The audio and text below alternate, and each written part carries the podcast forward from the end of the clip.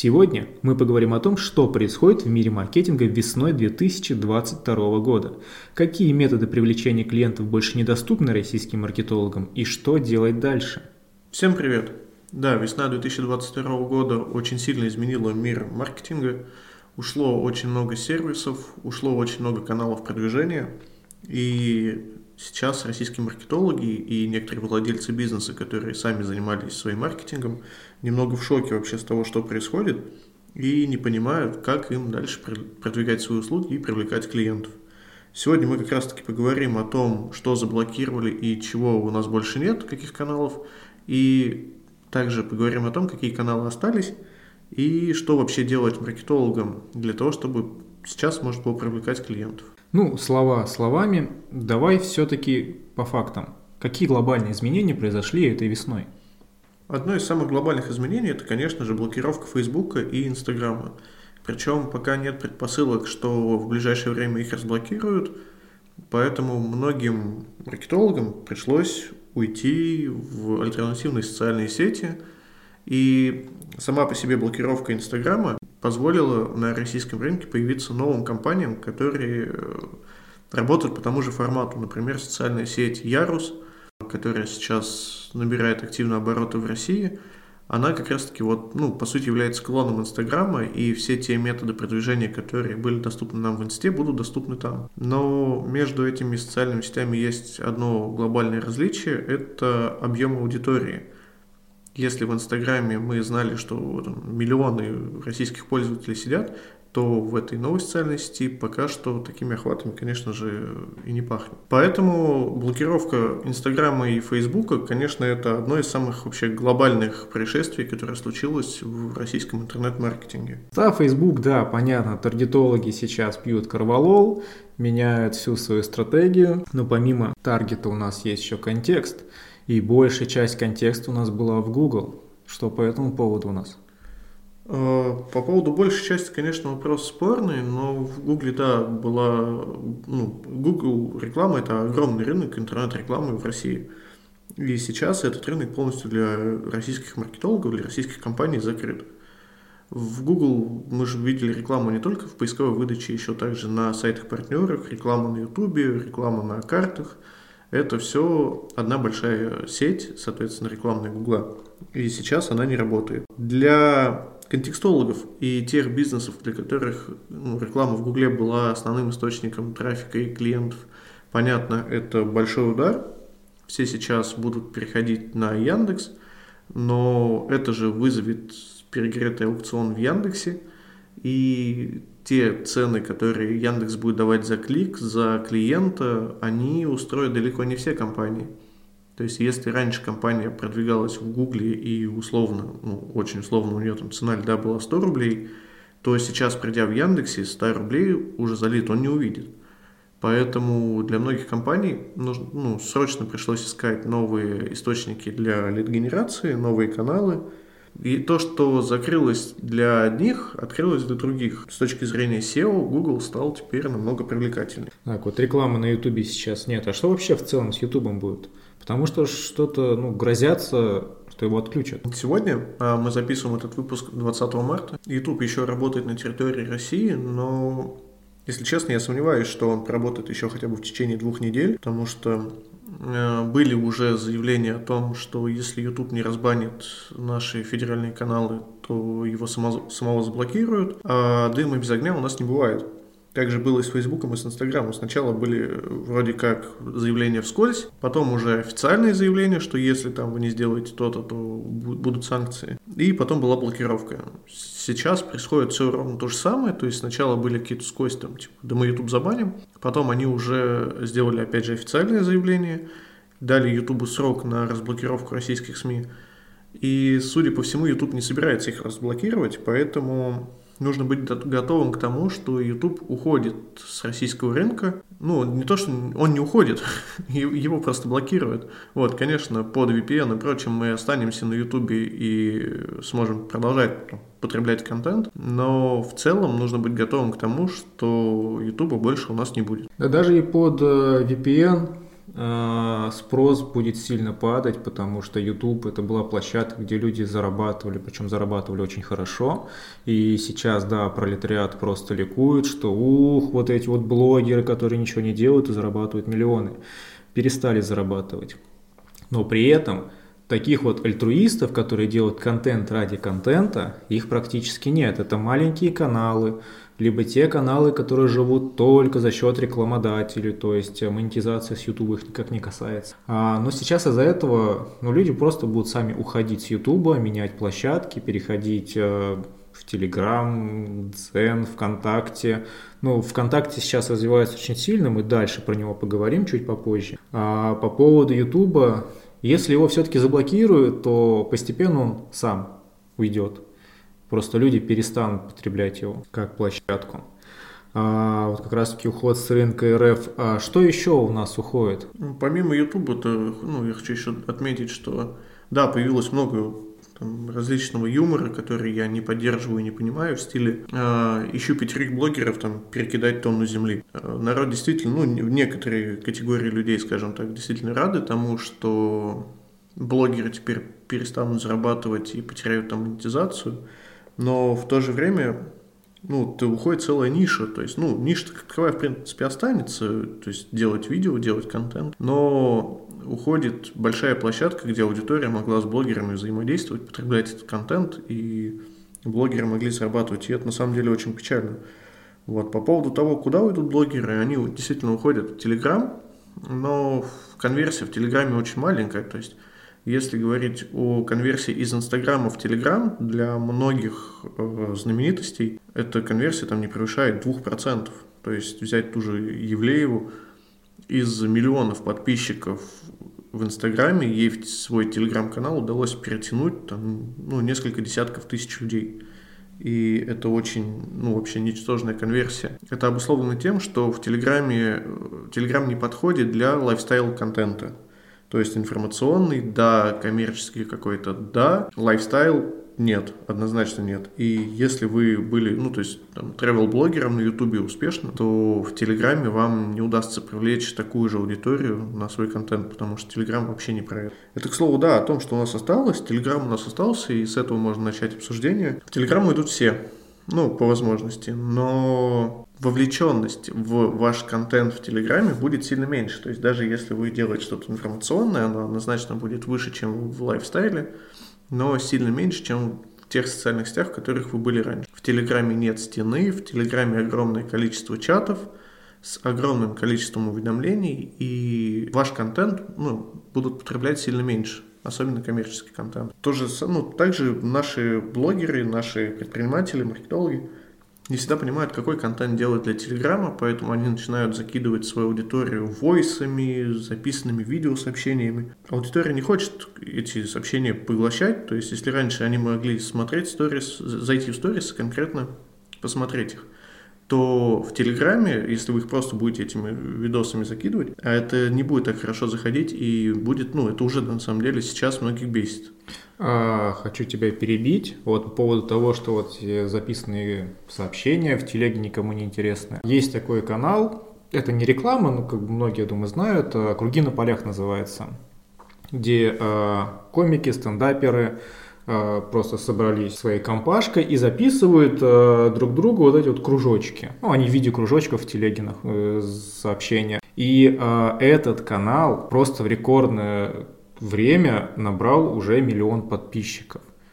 Я сам лично на него подписан, но э, перестал следить за ним. У меня просто каждый день там оповещение, что добавилось новых там 400 сообщений, 500, вот так вот копится, копится, копится, но люди это реально смотрят. Можно посмотреть по активности, а, там ставят лайки, а, разные эмодзи, то есть там им представлено до 10 эмодзи, они их ставят, ну то есть по 10, по 15 тысяч э, лайков, грубо говоря, там на одном эмодзи, а их несколько, люди ставят. То есть в этом контексте все-таки этот формат работает, и людям это интересно. Ну, тут и формат специфический тоже надо учитывать. То есть это, да, там какие-то комики, и весь смысл их в том, что они записывают какие-то видосы, и люди их смотрят. Да, они просто между собой по факту общаются. Но если раньше там человек занимался, опять же, просто у него был какой-то лайфстайл-контент, ну там тех же блогеров просто, которые у нас там Ивлеев, то смотреть их видосы уже не так интересно. И ну, в них особой ценности как таковой нету, поэтому чисто заходите смотреть их видосы, будут только тот узкий круг фанатов, который у них был, ну, который, вот как раз, пришел. Да, как раз они сейчас своих-то фанатов увидят. Кто подписан реально и следит за ними. То, что ты сейчас говоришь, это скорее всего не про Ивлеева, а про Бузову, потому что буквально недавно видел новость, где она вся зареванная и то, что у нее из-за Инстаграма в телегу перешло там вообще рекордно малое количество людей за ней пошло. Ну, Бузова и Ивлеева тут не вообще назови любую фамилию. Ну, в общем, да, с телегой у нас сейчас все ясно, но мне кажется, она сейчас будет меняться, сейчас все будет меняться. Все будут подстраиваться под э, ту ситуацию, которая происходит на рынке. А сейчас хотелось бы поговорить о ВКонтакте, потому что они долгое время лежали и ну, просто тухли. Ими никто не занимался, от них все отказывались. У них аудитория была вообще, ну, ее практически нет. То есть она какая-то и была, конечно, но не про аудиторию. А ВКонтакте сейчас начали возрождаться. Ну, как, как по-другому это назвать? Они штампуют э, сервисы по переносу э, фотографий, видео с Инстаграм, там какие-то коллаборации еще делают. То есть они сейчас прям начали работать. А что вообще с ними, как можно связать свою жизнь? Аудитория это ВКонтакте, на самом деле, она была и есть. Это все-таки самая крупная российская социальная сеть. Но то, что ее стало больше за последние там, пару недель, это факт. И в, в ВК начала возвращаться бизнес-аудитория. То есть та аудитория, которая давным-давно перешла на Facebook, которая перешла на Instagram, для того, чтобы именно продавать. Сейчас они возвращаются во ВКонтакте. Ушли они по разным причинам в свои времена, э, уходили из-за маленьких охватов, из-за необходимости привлекать подписчиков платными методами, и потом просто твои посты этим подписчикам не показывались. А сейчас, ну, собственно, в этом плане ничего не изменилось, то есть охваты как были маленькими, так они и будут.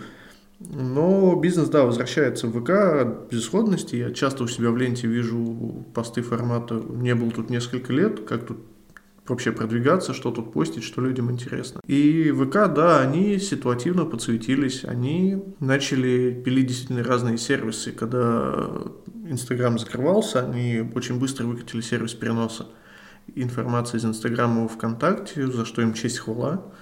Как бы с этой точки зрения, они, ну, это очень хороший маркетинговый ход и ход для привлечения новой аудитории. Вот в этом плане они молодцы. Из того, что делать ВКонтакте, сейчас однозначно будут качать личные страницы и качать группы. рекламный инструментарий ВКонтакте позволяет делать отдельную рекламу на личные страницы, чего мы, кстати, в Фейсбуке никогда не видели, но очень хотели получить. А также мы можем делать отдельную рекламу и на группы и бизнес-страницы.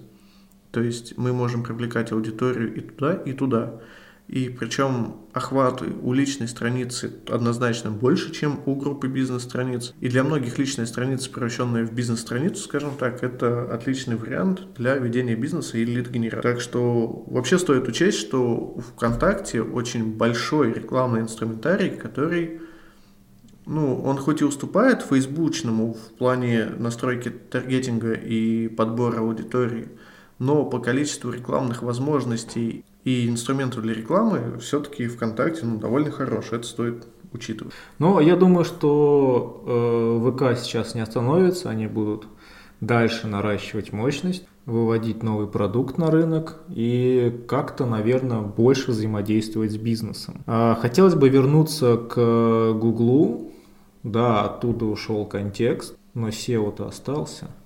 И вот сейчас, на самом деле, очень интересная тема – это SEO в Google. Да, SEO в Google сейчас однозначно на коне, рекламы нет, органическая выдача просто поднялась выше, и те там 35, 40, 50 процентов трафика, которые реклама раньше у нас отжирала, теперь будут доходить именно до первых мест в органической выдаче. Поэтому тем, кто сейчас занимается SEO ну, в обеих поисковых системах, нужно однозначно делать упор на Google – Google как поиск из России точно не уйдет, И ну, нужно просто пересматривать свои SEO-стратегии с ориентацией под Google. То есть там сейчас можно извлекать больше трафика и больше клиентов. Тем, кто SEO сейчас не делает, нужно учитывать, что возможность, она ну, на самом деле открылась, и сейчас многие будут бороться за первые места, ну, вообще за присутствие на первой странице выдачи.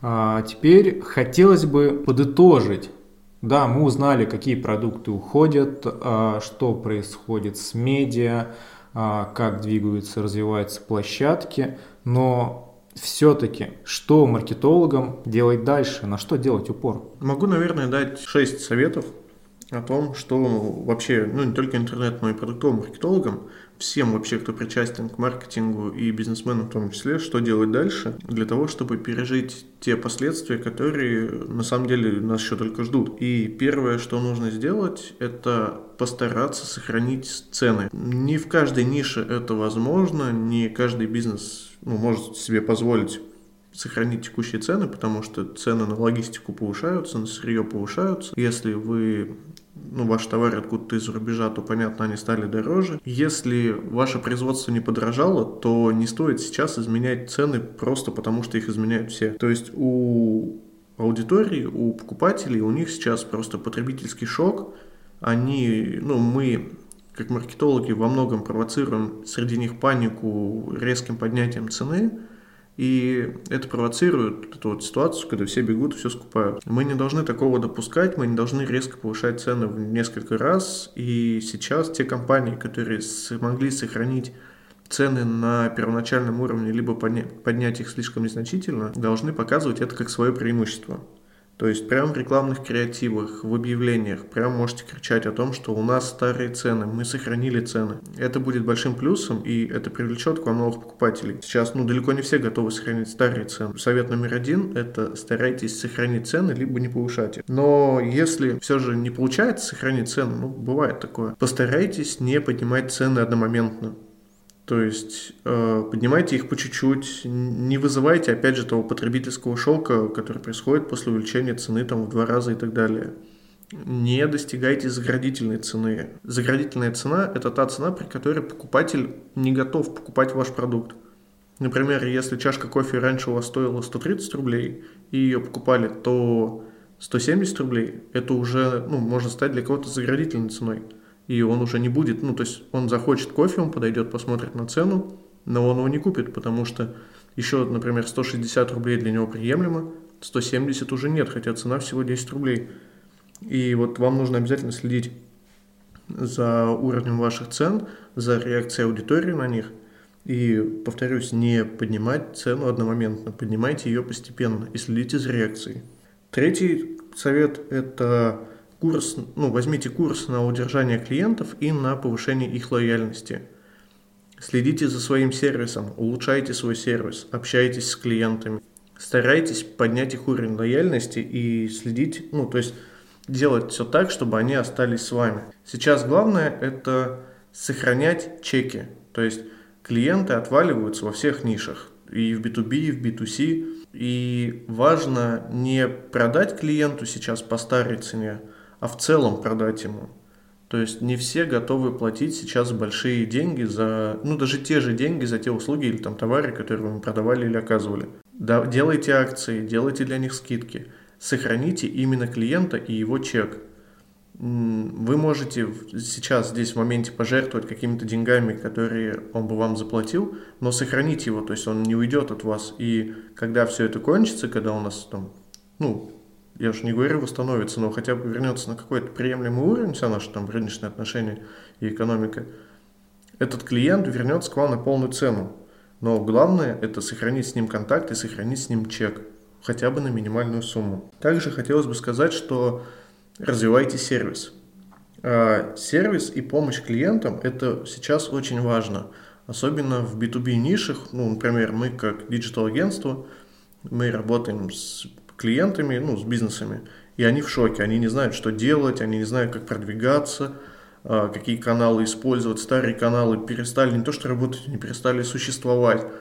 Новые каналы им не очень подходят, и они не понимают, что делать. И в такой ситуации мы понимаем, что мы должны им всячески помочь и не брать за это деньги. То есть мы ну, в качестве вот работы над своим сервисом, над повышением лояльности наших клиентов, мы оказываем им бесплатную консультационную, там, консалтинговую помощь и где-то даже там что-то, ну, из услуг делаем бесплатно.